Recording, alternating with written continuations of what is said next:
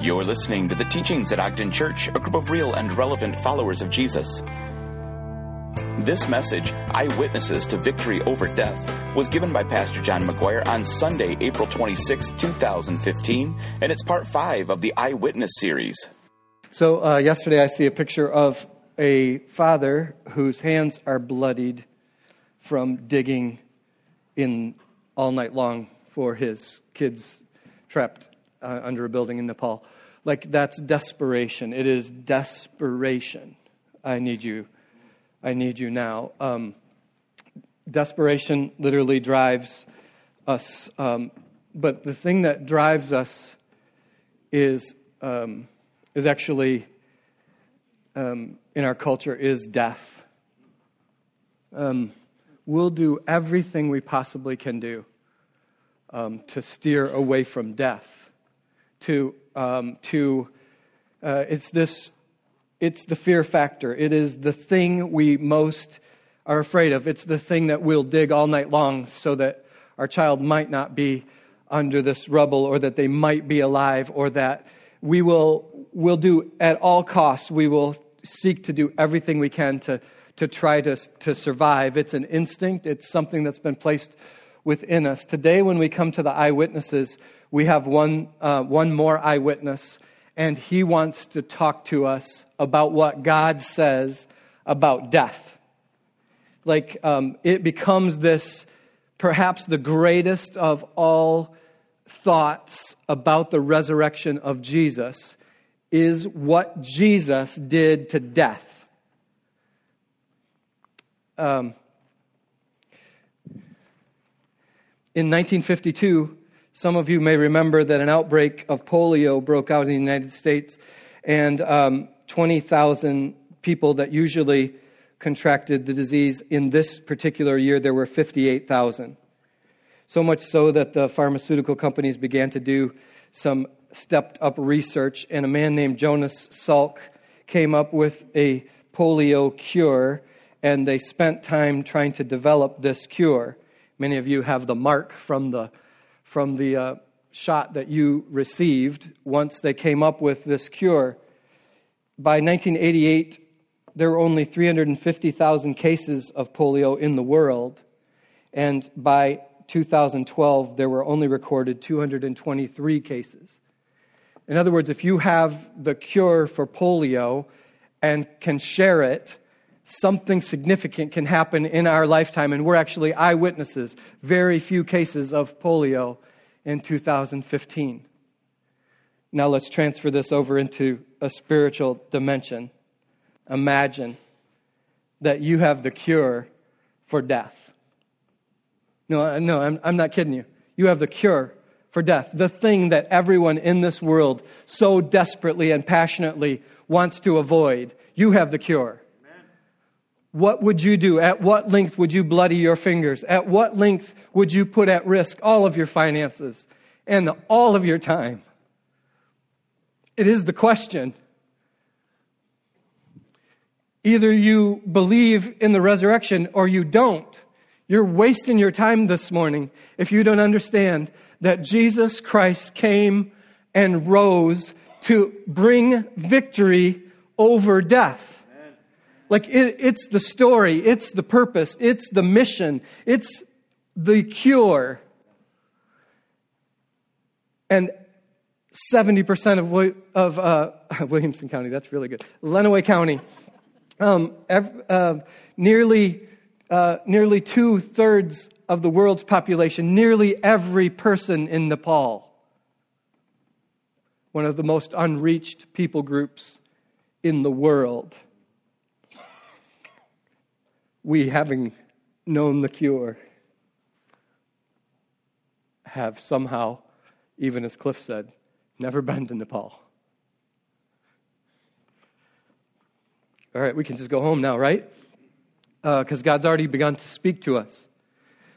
So, Stephen is where we ended up last week. Stephen was uh, one of the first disciples, he was one of the first um, deacons of the church. We don't even know if, G- if, if Stephen ever met Jesus.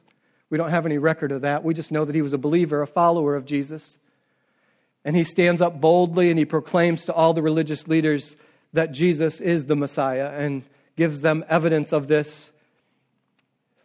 And at the end of chapter 7 of Acts, Stephen says, Look, I even see him now. The heavens are opened and there he is. He's, he's standing next to the very throne of God, which makes these religious leaders so mad that they grab a stone and they drag him outside. They cried out with a loud voice and stopped their ears and rushed together at him. Then they cast him out of the city and they stoned him. And the witnesses laid down their garments at the feet of a young man named Saul. And as they were stoning Stephen, he called out, Lord Jesus, receive my spirit. Those words, Lord Jesus, receive my spirit, are the same thing that some Ethiopian Christians cried out on the shores of Libya this very week. Lord Jesus, receive my spirit. This is the very understanding about Jesus, those of the voice of the martyrs that cry out, and uh, the, the person wielding the sword listens to those words. And I promise you that every day since then, they've been plagued by the idea that they slit the throat of somebody who cried out, who never backed down, who never gave up, who never gave in to say something that wasn't true in order to prove something that is true. And that is the minute you slit my throat is the minute I see Jesus. And the witnesses laid down their garments at the feet of a young man named Saul. This, is, uh, this phrase literally means he was in charge of this. He's the one who took charge. Hey, I'll hang on to your coats. Hey, he kept, he kept roll to see who was helping stone Stephen. This was a significant role. Saul's first big arrival on the scene as this, uh, as this person who would persecute uh, Christians. And falling to his knees, Stephen cries out in a loud voice, and this is a sign. Y'all, this is a sign. Forgiveness is one of the greatest signs that you are a follower of Jesus Christ because you recognize that in the same way you were forgiven, you can forgive anybody anything because Jesus forgave you from all your sin. This is the sign. Stephen says, Lord, don't even let this little act of, of rocks come against them in any way. He's forgiven him from the very moment. And then, when he said this, he fell asleep. Now, I want you to understand that this little phrase, he fell asleep, is perhaps one of the greatest kind of phrases you can ever imagine. Like, whatever you were thinking about it, this is the phrase. Because Jesus and the New Testament authors begin to describe something new. Death, which has been taken victory by Jesus, who rose from the dead, now gives a different definition of death. He describes it like this. For instance, when I watch television, I'm laughing now because I turned into my dad sometime ago. All right? I start watching a show and then I'm gone. All right? And then I wake up and I look I kind of look around to see, you know, like how long I've been asleep. I look at my watch. I, I check to see, you know, what well, how long has it been? It's I fell asleep. Now it was just a short nap. Some of you may have gotten five hours sleep last night. Some of you may have gotten 10 hours sleep last night. Some of you wish you got 10 hours sleep last night. Whatever the case, you fell asleep and then you woke up. You didn't realize that passage of time had occurred. That's how this idea of a believer who dies is described. It's a, it really is a mystery. It really is hard to understand how that my mom who died nine years ago will wake up from her sleep the same day that I wake up from my sleep even though right now I'm alive. Like that, that, that John, the apostle who died in the first, at the end of the first century, will wake up from his sleep at the same time that I will wake up from my sleep. Like it's hard for me to totally grasp what that feels like, what that looks like, except that I know this about that very fact that in the same way that Jesus rose from the dead, we will rise from the dead. And how did Jesus rise from the dead? We've been studying over the last few weeks. He rose in a bodily form that was touchable. Like, how cool is that? I'm going to get to hug my mom again. I'm not going to hug her spirit or some kind of woo thing. I'm going to hug my mom again. All right? You who have parents who have fallen asleep in Jesus, you're not done. You're only starting. Like, You will literally, in the same kind of way that Jesus ate fish after he rose from the dead, like this very fact, this resurrection experience, Jesus begins to say, Paul begins to say, is going to happen to you because Jesus rose victorious over death. Someday you rise victorious over death if you believe. This is huge. Well, these eyewitnesses that we've been studying together, these people who were witness to something, Paul describes in Acts. Uh, or, or, or, sorry, I got to continue with the story of Saul.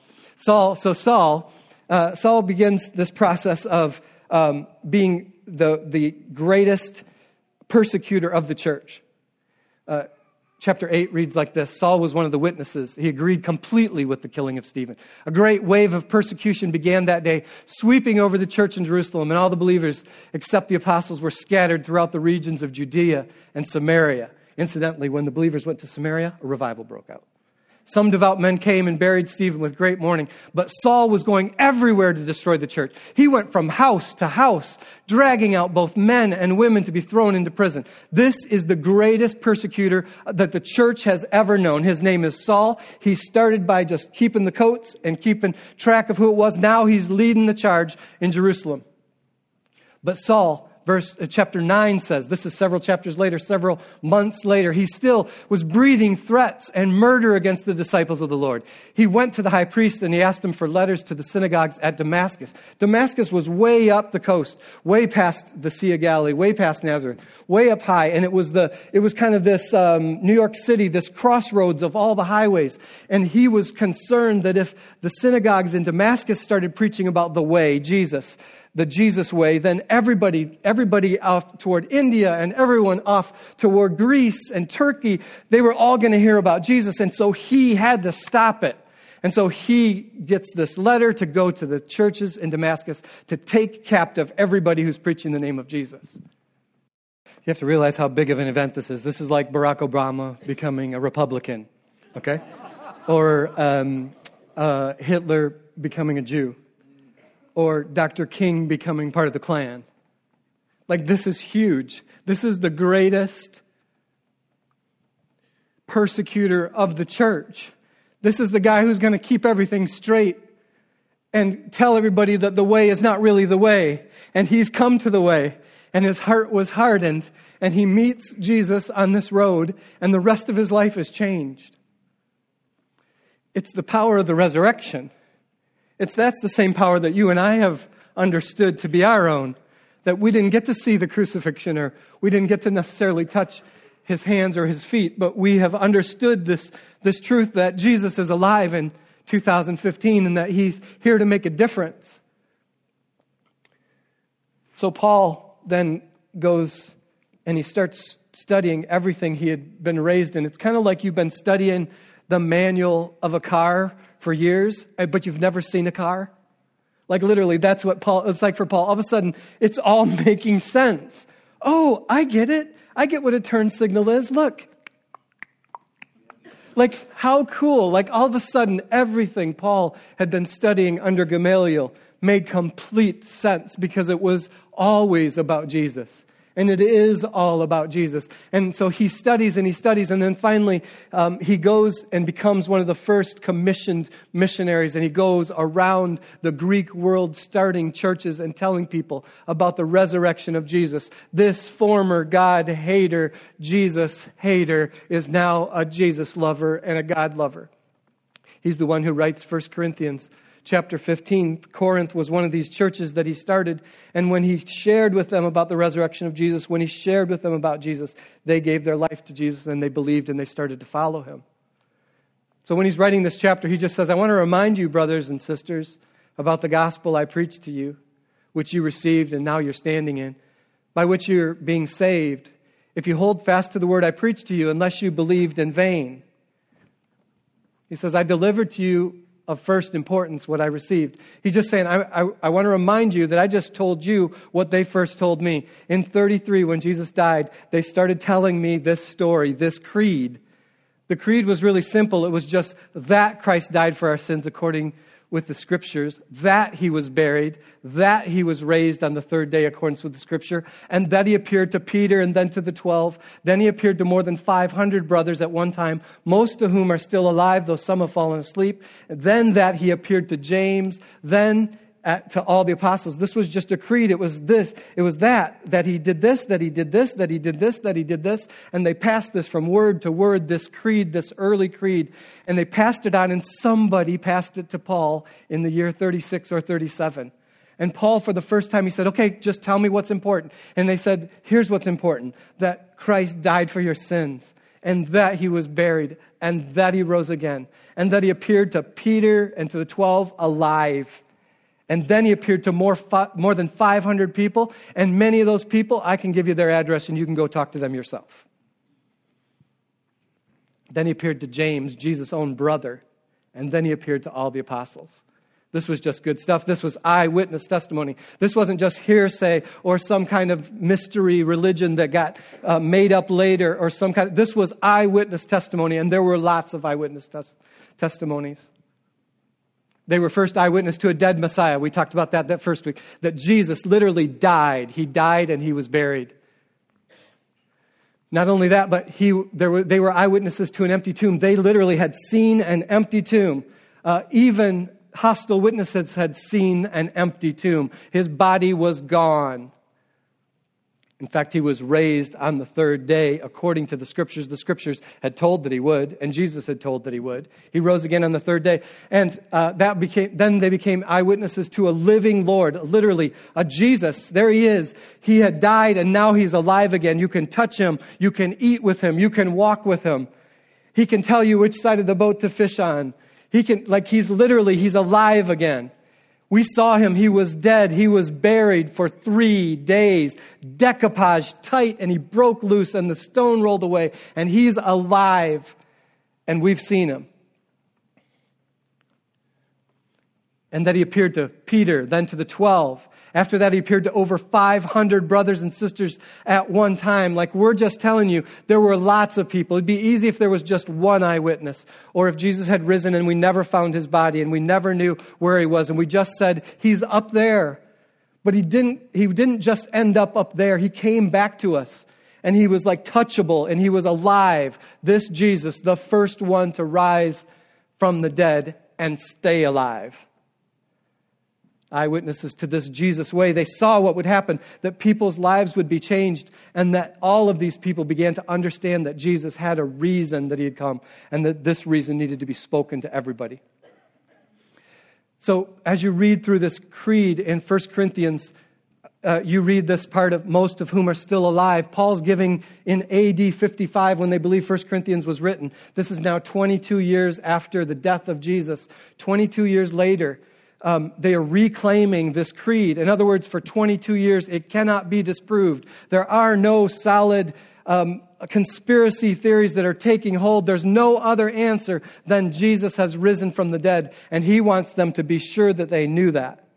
Because what was happening um, uh, what was happening in Corinth was that they were all good with the Greek philosophy. The Greek philosophy was that your body was one thing and your spirit was another. And once you gave your life to God, your spirit would go on to heaven.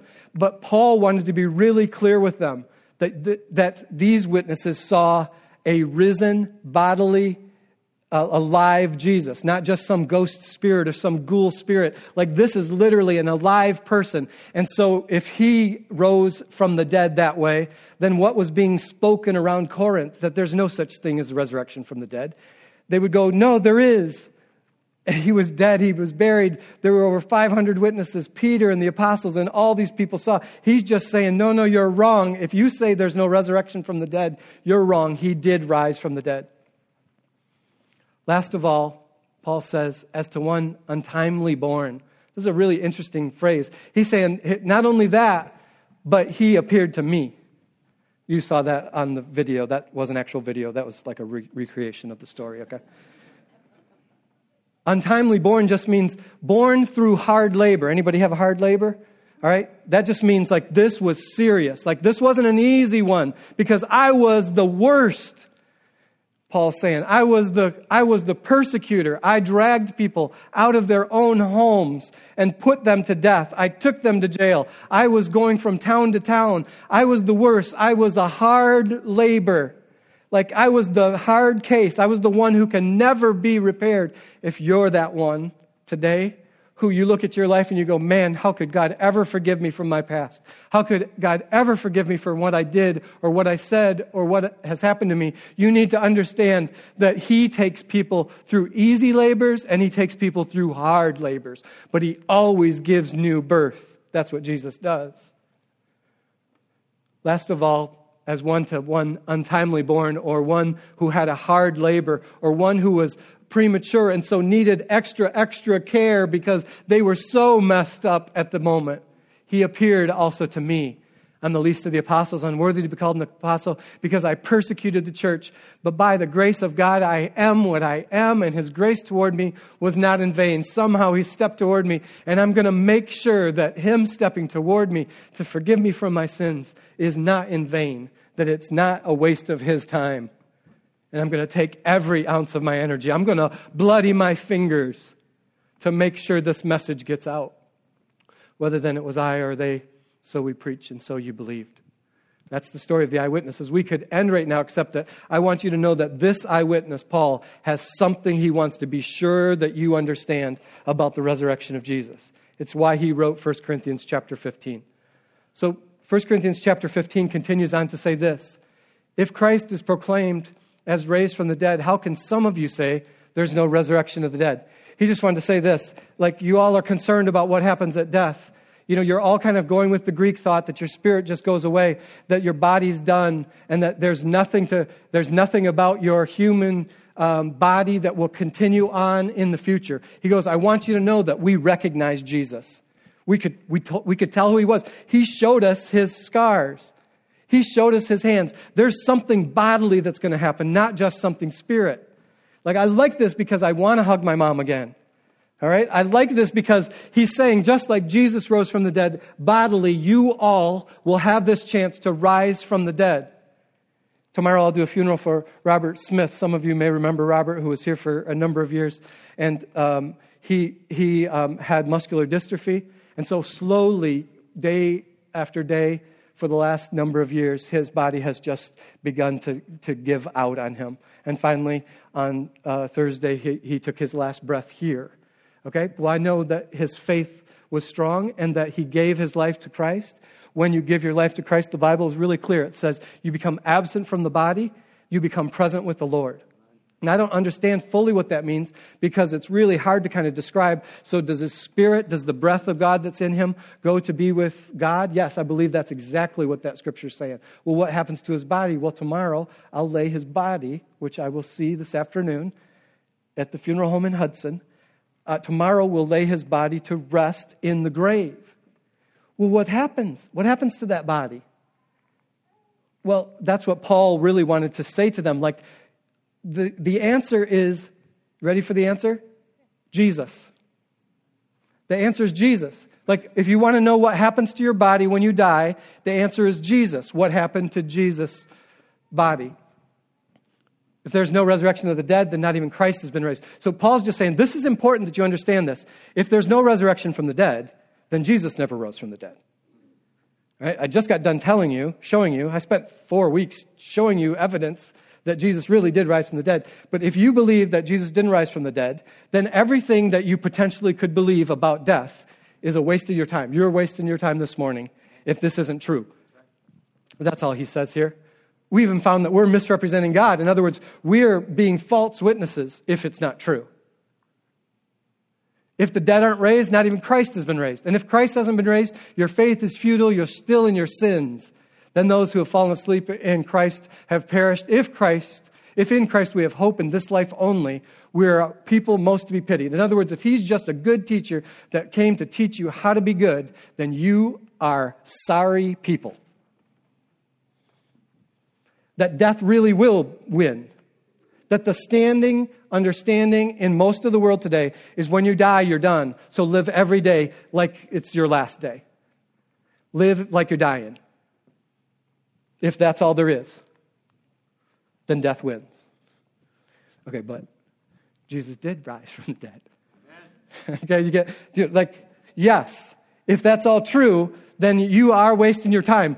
Except that there are eyewitnesses, there is testimony, there is an understanding in our world today that people have been forgiven from our sins, like me. I've been forgiven from my sin. I stand as an eyewitness. Many of you today here stand as eyewitnesses that Jesus has changed, radically renovated your life. He has forgiven you from your sin. Jesus is alive.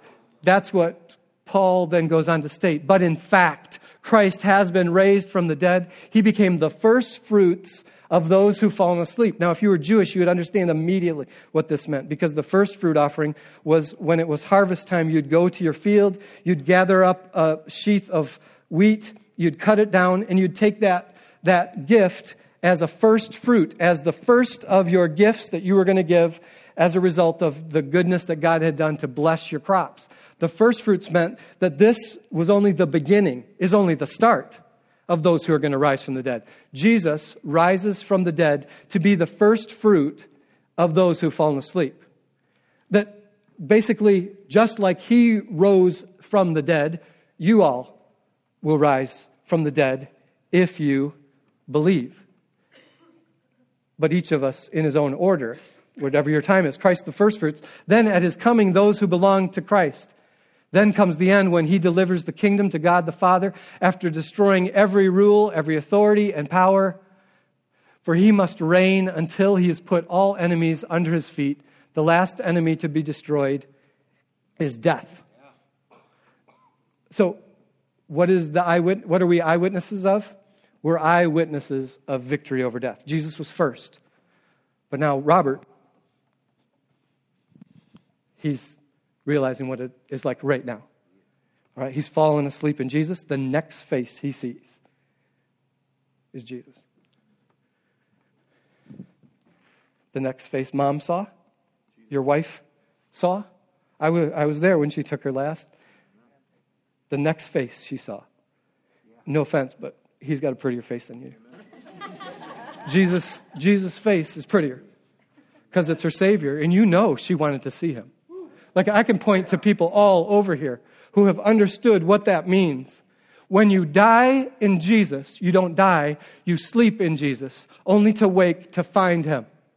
Only to wake to find him in the same way. So, so what's, this, what's this understanding? Well, Paul wanted to be sure that you all understood something really clear.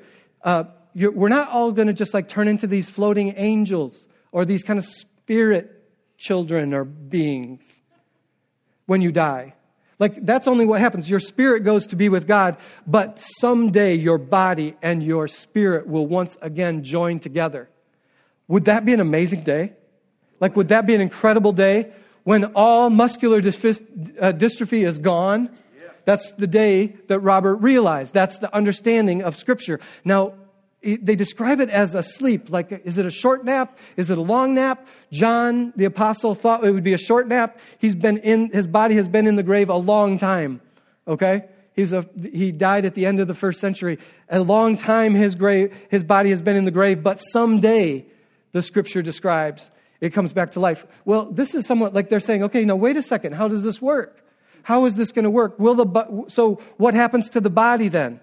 That's what uh, 1 Corinthians chapter uh, 15, starting in verse 26, begins to say 26 to 51. And, and like if you try reading through that, you'll just be like, oh my goodness, I have no idea what he just said.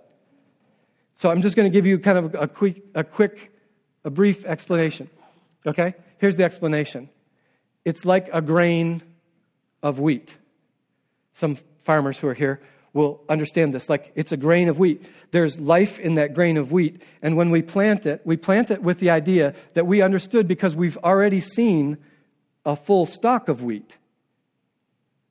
And so we plant it in the ground, understanding that something new, not the same grain, not the same stock of wheat that once lived, but yet it will be, it won't come up corn if you plant wheat.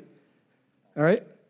Like it'll be changed but it, somehow they still could recognize it was Jesus.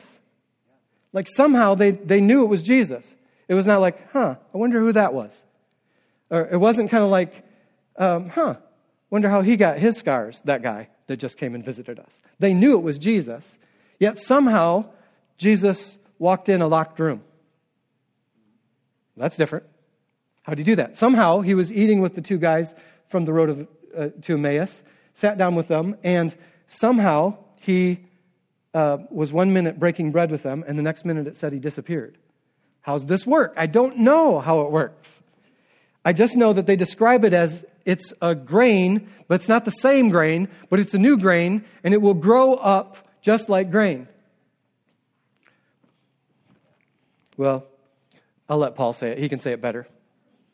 He describes it like this. Y'all get ready, okay? He says it this way I'm showing you a mystery. I'm going to tell you a mystery. Like I can't. Paul, Paul, multiple doctorates, studied the Old Testament, knew a lot about the things of God. He says it's a mystery. I don't, I don't fully get it, but here's how it's going to happen. Behold, I'm telling you a mystery. We shall not all sleep. Some will sleep. The ones who don't know Jesus, the ones who haven't committed their life to Jesus, they'll sleep. They, they sleep and they never get to wake up. Can you imagine that? No Prince Charming to come wake you up.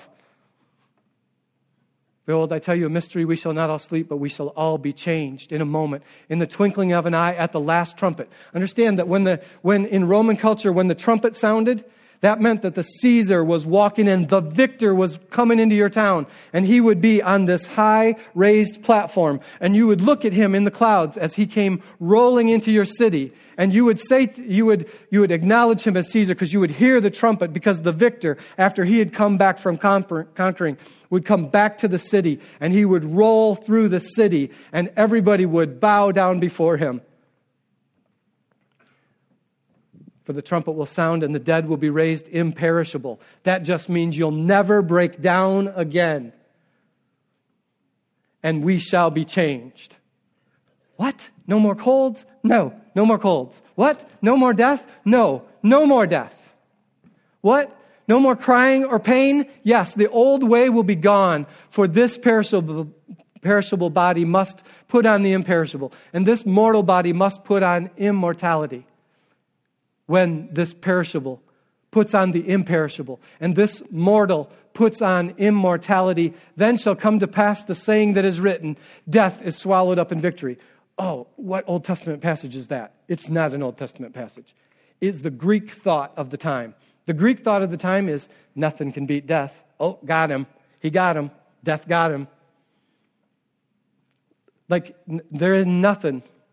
There's nothing. There ain't nothing that can conquer death? Yes, there is. There used to be no cure for polio. Like, there ain't nothing that can conquer death. Yes, there is. His name is Jesus. Death is swallowed up in victory. Oh, death, where's your victory? Oh, death, where's your sting? The sting of death is sin, and the power of sin is the law. But thanks be to God who gives us the victory through our Lord Jesus Christ. Okay, so either this is the best possible good news message of all time that there's a cure for death, which everybody in the world is plagued by, or it's not true. That's your only choices. And if it's true, what stops you from giving your life over to Jesus?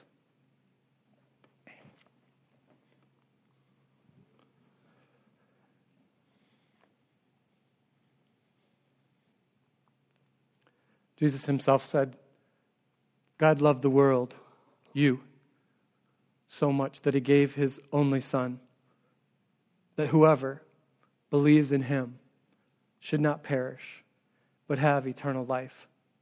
God did not send his Son into the world to condemn you, but in order that the world might be saved through you. This is all it's saying. It's saying death has been a conqueror for all of time. So God takes his only son, Jesus, puts him on a cross to pay for your sin and for my sin, and, and becomes the sacrifice for that, the payment for the guilt that I have, that you have, and then sends him to the tomb to which he rises from the tomb, demonstrating that because he rose from the dead, someday you too can rise from the dead. I'm going to ask the praise band to come, and I'm also going to close with a word of prayer.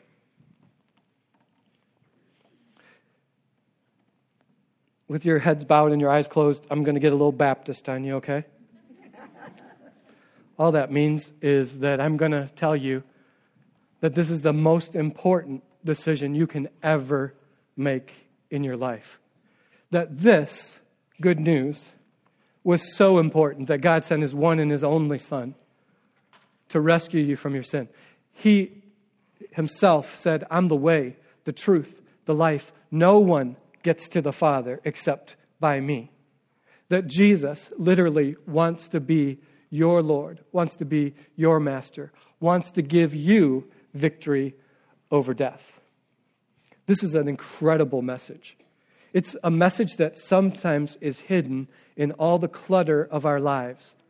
But it is death that we fear, and it is life that Jesus came to give eternal life, he called it. Life that never ends. Life that causes those who believe in him to only sleep in Jesus until the trumpet of the Lord sounds. The dead get raised first, and then the ones who are alive and remain walking around meet the Lord in the air. I want to ask you this question How many of you would say, by raising your hand, I have never made that decision? If I were to die today, I don't know for sure that I would go to heaven. Would you just raise your hand up so that I can see it? Is there anyone here? I see that hand. I see that hand. I see that hand. See that hand? See that hand? See that hand? Praise God. I want to be really clear with you. The Bible says that you can know that you have eternal life. The Bible says, These things I wrote, the things in the Bible I wrote so that you can know you have eternal life. I want to be sure that I have an opportunity to share with you from Scripture how you can know you have eternal life. We have people who would love to share with you how you can know you have eternal life, how you can go home, you can leave this place today knowing that if something happened to you, that you would have eternal life with God. Um, I'm excited for those of you who raise your hand. I'm excited because I really would love to have the opportunity for you to, to know those things. I, am asking that you'll come up and talk to me after the service.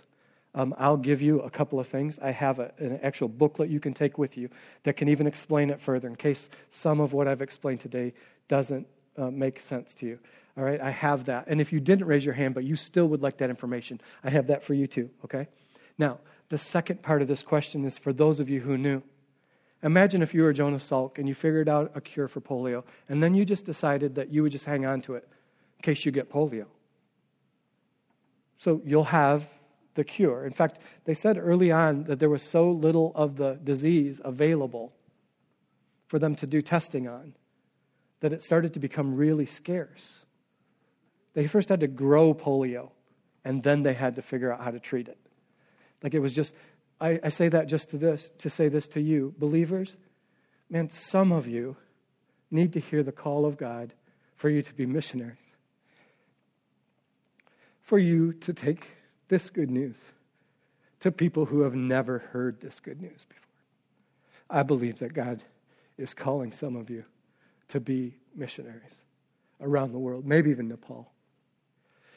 I also believe that many of us in while believing that we have been cured from our sin. Stay silent about it. And I want to encourage you who know to function at all costs till your fingers are bloody. You are the new eyewitnesses. There is no more apostles, there is no more disciples who walked next to Jesus. It's now you. It's up to you. It's up to me. And um, finally, um, to take it away from being so Baptist, I don't want you to leave under any form of guilt, only under the form of a charge. The form of a charge is just this Go make disciples of all nations, baptizing them in the name of the Father, the Son, and the Holy Spirit, teaching them to observe everything I've commanded you, and lo, I'm with you always, even to the ends of the earth. It's up to you to go do this. So do it. If you don't know what to say, just simply say, There ain't no grave gonna hold me down.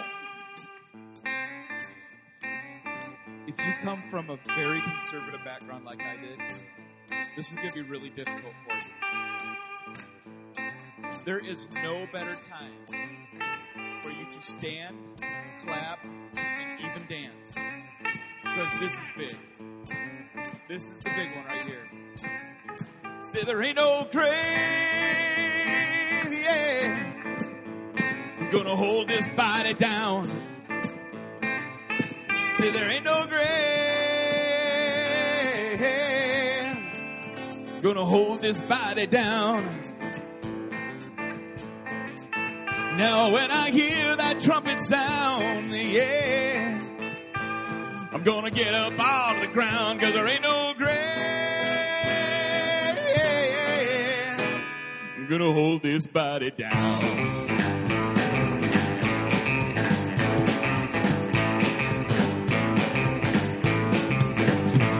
I said, go down yonder road, place your foot on the land and see. But don't you blow that trumpet until you hear from me, cause there ain't no grave. Yeah. Oh, I'm gonna hold this body down.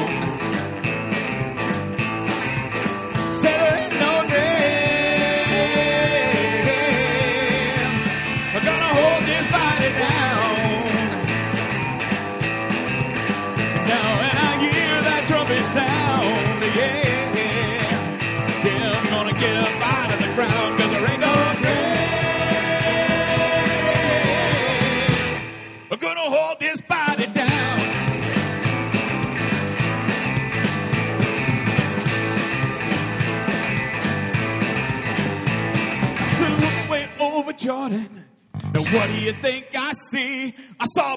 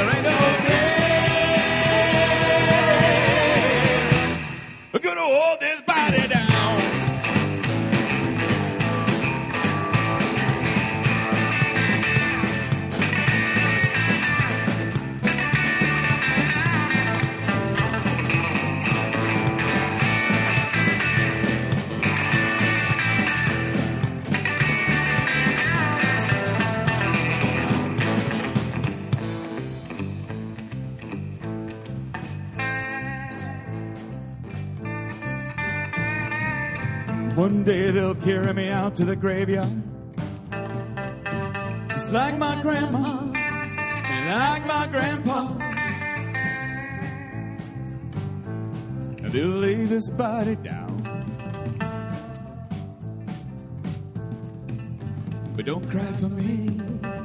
Don't cry for me. Cause on that resurrection morning,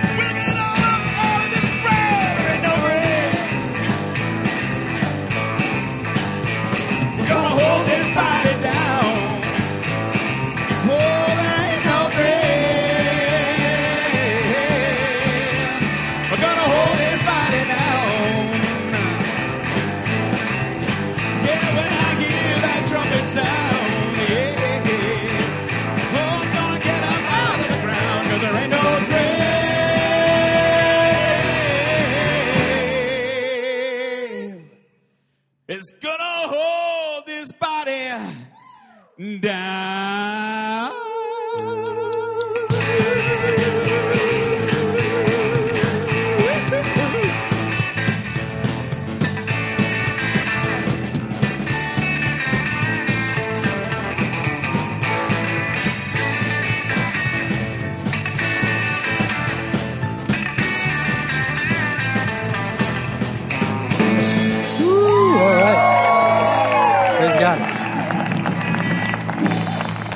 Okay, so how's it? So how's it going to work? Here's what I understand. Um, Jeannie's dad was um, cremated, and so like um, we have some of his ashes, and her other brothers and sisters have some of his ashes. Some are getting spread over Lake Michigan, and like you start getting there, and you're like, oh, that's kind of creepy. Except that he's a believer, and that when the trumpet sounds, all of those pieces of ash, like this is the coolest thing on earth. Like they're going to come back together, and we're going to get to see Grandpa again. You know, we're going to get to see him again. Like that's how it works. Somebody came up to me after the first service. So is okay that I'm a uh, donor? And I'm like, yeah. like that's cool. Like yes, it'll come from there, and he'll get the one he had. And I don't know how it works. Like all I know, all I know is that at some point, the the breath that God breathed in Adam at the very beginning joins with the body that he breathed in at the very beginning, and you have eternal life. And while I don't understand it completely, I just know that it's uh, what Jesus said, and everything he's ever said is true. Um, so we're left with this option about the disciples. Here's a list of them James and Peter and Andrew and Thomas and Philip and Matthew. Either these guys are liars, okay? Either this is like the biggest lie, and but each one of these guys went to their death being tortured for the lie, and not one of them confessed to something other than what they had seen, which was Jesus risen from the dead alive. All right? Oh, so either they're liars, and if so, then you're all. Um, it's cool that we're hanging out together on Sunday mornings, but okay. Second, the second thing is, is just simply that either they're all delusional or they were crazy, which it's hard to get that many crazy people uh, to have the same story, okay? Or it's true, okay? It's true, y'all. It's true. Uh, what they said was true. Christ did rise from the grave, and he is who he said he was. And he does have the power to forgive you from your sin and make you acceptable to the Father and to give you eternal life. This is the good news. The good news is what we sometimes refer to as the gospel. It's the message y'all are supposed to be, I'm supposed to be, telling everybody else. There's a cure. There's a cure for death uh, because Jesus had victory over death. Let me pray. Jesus, thanks for bringing us together. Uh, we do believe there ain't no grave that will hold our bodies down when your trumpet sounds. Um, we're looking forward to the day that we all um, get to join uh, together with those who have gone on before us. Lord, we're excited about the day when we'll be able to walk up. I'm excited to see my mom again, to meet my grandma, who I've I've never met, and uh, to uh, meet John and Paul and some of the other apostles. But I'm really excited uh, to meet you, Jesus, and to uh, just thank you and um, experience uh, what full love really means. Uh, thank you, God, for bringing us together. Thank you for this reminder. May we be the eyewitnesses now to carry on in this culture, in this place you've placed us. Uh, maybe we be the ones who uh, tell others the good news. Uh, we pray these things in the strong name of Jesus. I want to just say if you raised your hand and would like to, to talk a little bit further, please just come forward and um, we'll, I'll, I'll hook you up with somebody who can talk with you, or I'll talk with you myself. All right? In Jesus' name, amen. Thanks for listening. If you'd like more information about Ogden Church, feel free to visit our website at www.ogdenchurch.org.